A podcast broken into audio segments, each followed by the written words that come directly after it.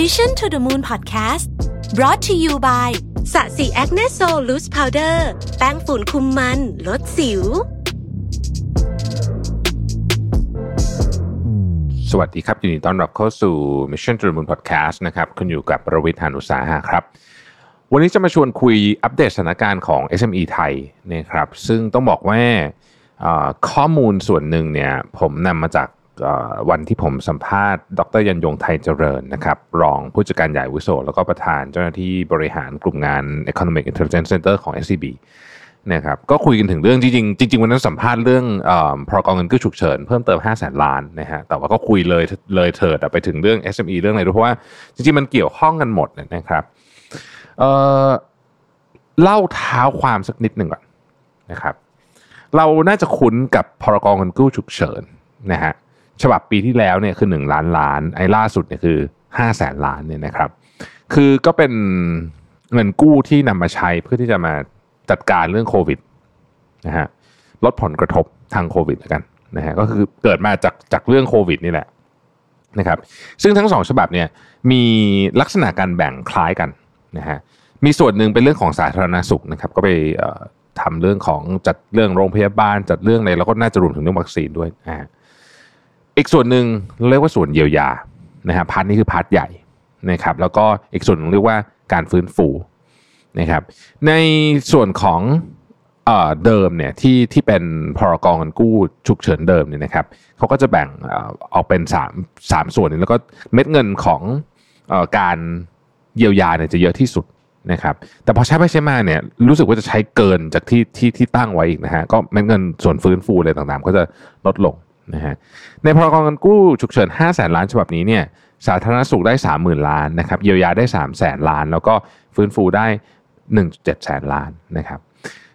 เยียวยาคืออะไรเยียวยาก็คืออการเอาเงินเข้าไปให้คนตรงๆเลย เช่นคนละครึ่งเราชนะนะครับมาตรการแจกเงินพวกนี้จะเป็นการเยียวยานะครับ ฟื้นฟูเนี่ยจะมีการแก้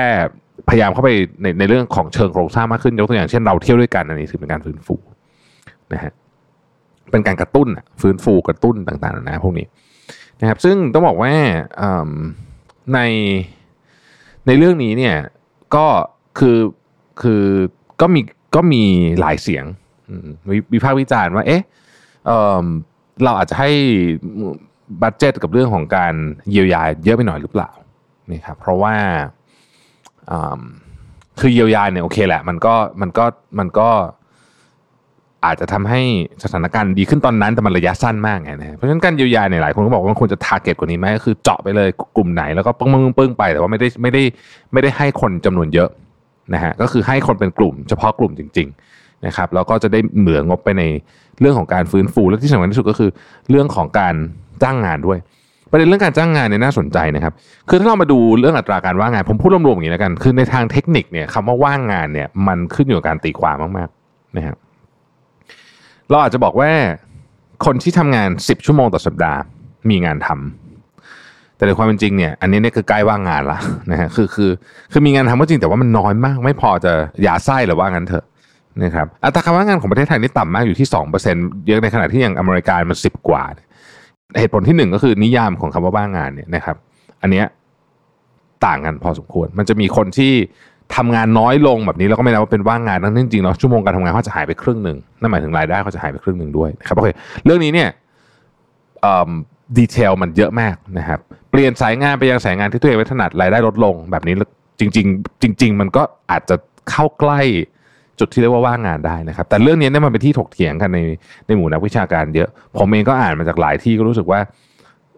รู้สึกว่า ถ้าถ้าถามความรู้สึกผมในตัวเลข2%ที่เรายึดยึดถือว่าเป็นตัวเลขว่างงานอยู่ตอนนี้เนี่ยมันเป็นตัวเลขที่ที่ต่ำกว่าความเป็นจริงนะครับ ของจริงนิยามคำว่าว่างงานมันควรจะจะจะกว้างกว่านี้ เช่น เช่นถ้าเกิดว่าคุณคุณหางานทำไม่ได้ สมมติคุณมากรุงเทพคุณหางานทำไม่ได้ ตกงานนะฮะสักพักหนึ่งจนเงินหมด แล้วต้องกลับไปทำไร่ทำสวนที่ที่ที่ที่ที่ต่างจังหวัด กับครอบครัว ซึ่งเดิมทีเขาก็อาจจะ พูดง่ายคืออาจจะยังไม่สามารถที่จะรับสมาชิกเพิ่มได้อยู่แล้วเนี่ย อย่างเงี้ยอาจจะไม่เรียกว่าว่างงานในนิยามของคำว่าว่างงาน แต่จริงๆแล้วเนี่ยอย่างเงี้ยผมคิดว่าก็คือก็คือเข้าเข้าสู่โหมดการว่างงานนะครับทีนี้การช่วยเหลือเรื่องของการว่างงานหรือการจ้างงานเนี่ยมันมีอยู่ 2 แบบโหมดด้วยกันในในโลกตะวันตกนะครับฝั่งของ EU เนี่ยให้สิ่งที่เป็นให้ให้ให้ให้เงินอะให้เงินกับผู้ประกอบการแล้วบอกว่าโอเค อะคุณอาจจะลดเงินเดือนพนักงานนะครับ เหลือ 3 ใน 4 เหลือ 60%เหลือ 50 เหลือเท่าไหร่ก็แล้วแต่เนี่ย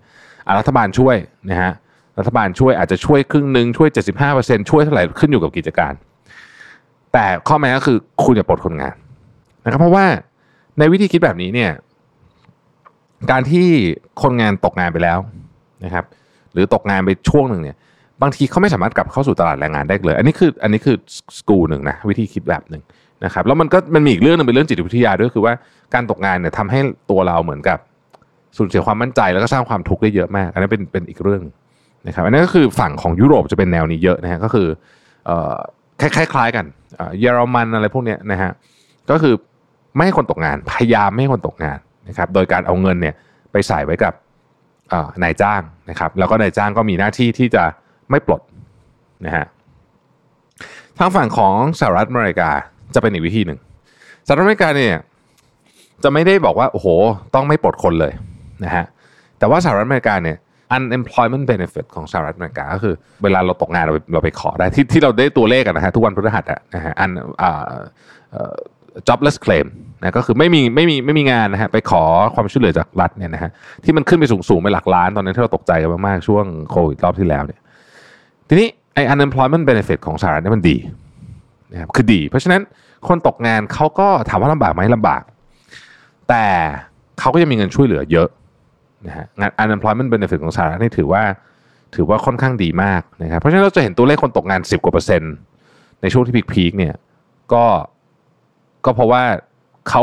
หลายอันเขาคิดว่าเออถ้าเกิดธุรกิจเป็นไปไม่ได้จริงก็อะก็จะนายจ้างก็เลิกจ้างไป แต่ว่าเราดูแลคนตกงาน แบบดีเลย ดีดีหน่อย ดีหน่อยนะฮะคือคำว่าดีเลยกับคำว่าตกงานมันคงจะไปด้วยกันไม่ได้แต่แต่คือเขาก็ดูแลค่อนข้างดี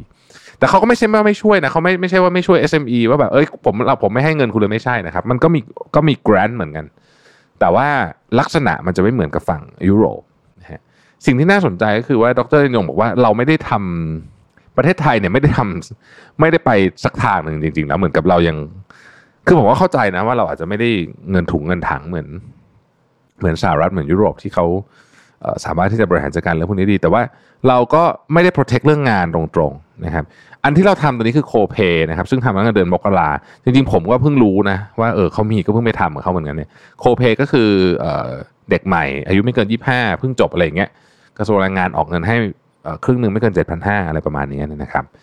อันนี้ก็คือคล้ายๆกับว่าจะพยายามให้ให้เด็กใหม่มีงาน แต่จริงๆเนี่ย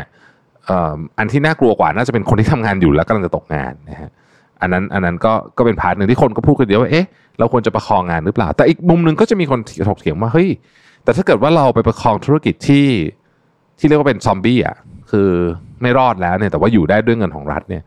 มันก็ผิดกับกลไกตลาดดีวันหนึ่งก็ต้องเจ๊งอยู่ดี แต่ว่านั้นก็จะใช้เงินรัฐไปเยอะนะครับ อันนี้ก็เลยกลับมาเป็นที่แค่ครับผมผมคิดว่ามันเป็นเป็นประเด็นที่ที่คนน่าจะเห็นตรงกันว่า เรา ต่อไปเนี้ยเงินที่ไม่ว่าจะเป็นเงินเยียวยาเงินฟื้นฟูเนี่ยต้องทาร์เก็ตคือต้องทำแบบ คือต้องทำแบบ เพราะว่าเรามีกระสุนไม่เยอะ เราต้องยิงแม่น แล้วเราก็ต้องยอมรับว่ามันก็จะไม่โดนทุกเรื่องนะฮะแต่ขอให้เรื่องที่เราทำเนี่ย มันอิมแพกเยอะนะฮะอันนี้เป็นอันนี้เป็นประเด็นนะฮะทีนี้สถานการณ์เรื่องของอันนั้นคือเรื่องจ้างงาน แต่นี่สถานการณ์เรื่องของธุรกิจ SME เป็นไงบ้างต้องบอกว่าตอนนี้หนักมาก ขอใช้คำว่า สาหัสนะครับวันก่อนเนี่ยเรามีตัวเลขกันหนึ่งออกมาว่ามีร้านอาหารเนี่ยปิดไปเป็นหลักหมื่นล้านแล้วนะนะครับแล้วผมไม่ต้องดูจริงๆไม่ต้องดูตัวเลขจากงานรีเสิร์ชผมผมเองก็ทำทำร้านอาหารด้วยกันผมก็รู้โหมัน คือมันมันมันหนังจริงหนังจริงนะฮะแล้วก็ในใน Facebook นี่เราก็จะเห็นคนเพื่อนๆน่ะนะโพสต์ว่าเออจะเลิกทำคาเฟ่นี้แล้วนะอันนี้ขายต่ออะไรเงี้ยนะฮะเยอะมาก เยอะมากๆจริงๆบอกว่า SME เนี่ยไม่ได้เจอความท้าทายจากเรื่องโควิดอย่างเดียวนะเขาเขาได้รับผลกระทบมาตั้งแต่ก่อนระบาด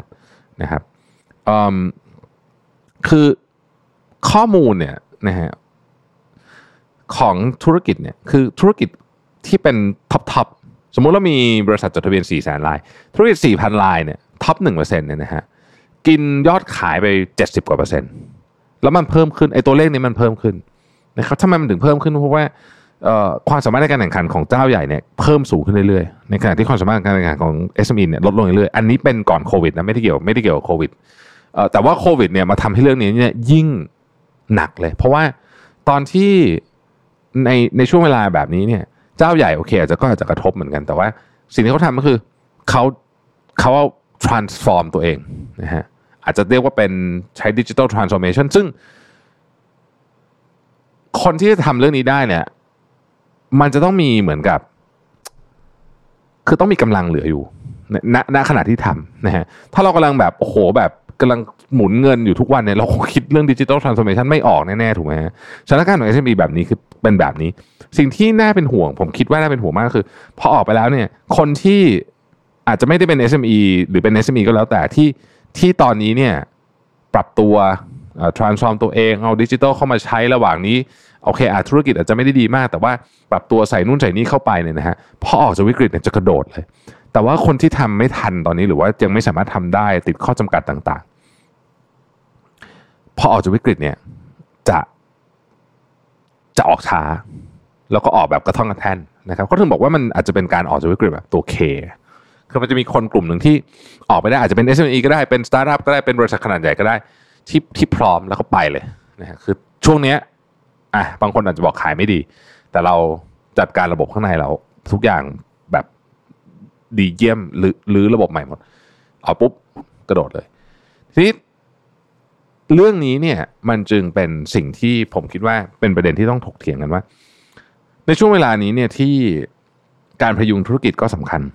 แต่ในขณะเดียวกันเนี่ยแม้ว่ามันจะดูเหมือนแทบจะเป็นไปไม่ได้เลย แต่เราต้องเผื่อพื้นที่ให้ สำหรับเหล่าบรรดา SME เนี่ยไปอยู่กับ S curve ใหม่ได้ด้วยนะฮะซึ่งฟังดูว่าแบบเฮ้ยถ้าตอนนี้เอาตัวไม่รอดแล้วจะไป S curve ใหม่เพราะว่าตอนนี้มันเป็นมันเป็นเวลาสำคัญมากที่ที่ทั้งภาครัฐทั้งภาคเอกชนเนี่ยต้องเข้ามานั่งคิดทั้งทั้ง process มันไม่ใช่แค่ว่าอะเอาเงินกู้ไปอย่างเดียว ซึ่งเงินกู้ซอฟต์โลนก็ก็ยากอยู่นะฮะอันนั้นก็เป็นอีกเรื่องหนึ่งแต่ว่า ไม่คิดต่อว่าเสร็จแล้วเนี่ยภาพของธุรกิจเนี่ยเขาจะเป็นยังไง ผมคิดว่านี่มันคือเวลาแห่งการยกเครื่องครั้งใหญ่คือเราจะมาตอบจริงว่าโอเคอสมมติผมทำโรงแรมแล้วกันนะฮะผมทำโรงแรมขนาดห้าสิบห้องอยู่ที่เกาะที่หนึ่งเนี่ยเราก็ต้องมานั่งคิดว่า เอ๊ะ เรายังอยากจะขายลูกค้าเหมือนเดิมหรือเปล่า เราจะขายห้องเท่านี้จริงไหม หรือว่าเราจะเปลี่ยนยังไง เราจะขายราคาเพิ่มขึ้นลดลงยังไง หน้าตาของลูกค้าเราจะเป็นยังไง แพ็กเกจที่เราเสนอจะเป็นยังไง เรายังอยากจะทำโรงแรมอยู่หรือเปล่าหรือว่าไอ้ตึกนี้ที่เราทำอยู่เนี่ยมันทำอย่างอื่นแทนได้ไหมอะไรแบบเนี้ยคือผมคิดว่ามันเป็นช่วงเวลาแห่งการปฏิรูปปฏิวัติ แต่มันไม่สามารถเกิดขึ้นได้จากตัวธุรกิจเพียงอย่างเดียว อันนี้ภาครัฐต้องเข้ามามีส่วนเกี่ยวข้องแล้วต้องมาแบบมีแผนด้วยนะครับ เช่น สมมติบอกว่าโอเคผมเคยสัมภาษณ์รองผู้ว่าทททตอนนั้นก็ก็ผมก็ถามท่านว่าเฮ้ย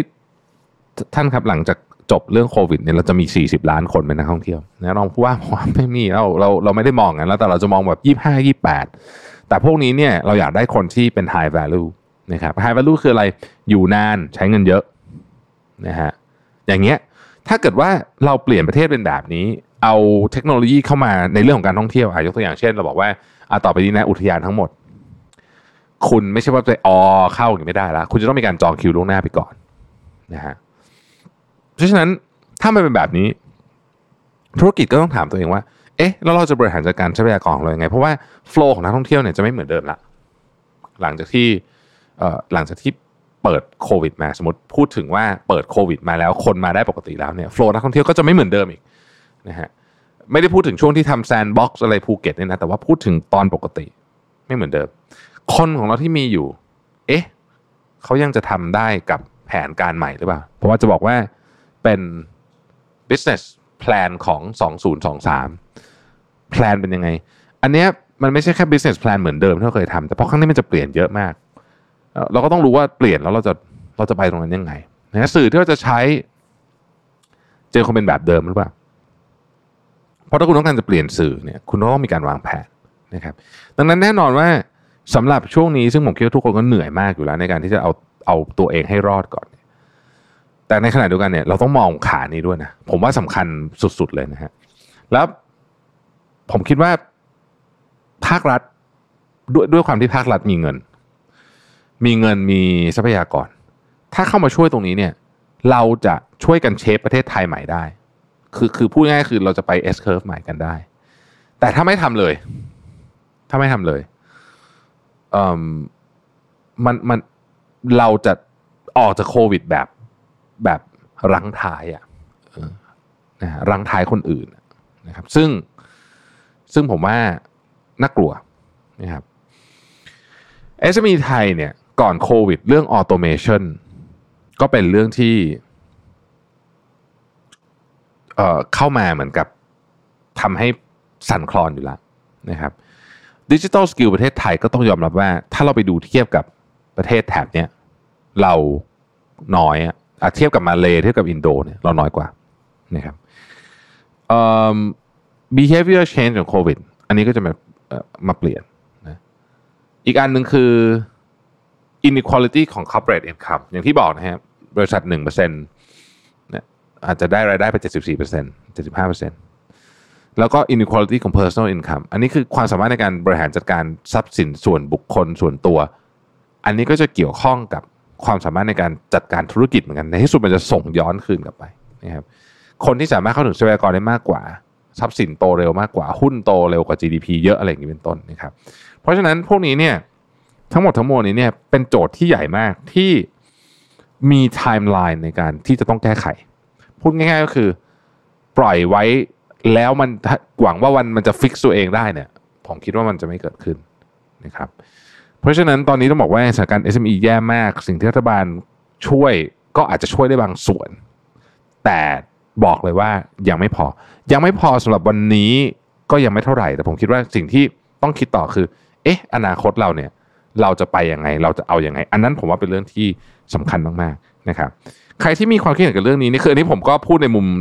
ที่ผมเข้าใจนะครับ ซึ่งมันก็อาจจะผิดจะถูก แต่ว่าใครที่มีความคิดเห็นเนี่ย ทิ้งคอมเมนต์ไว้ข้างล่างได้เลยนะครับ เพราะว่าผมสนใจมากเลยในประเด็นที่ว่า SME ตอนนี้เป็นยังไงบ้าง แล้วก็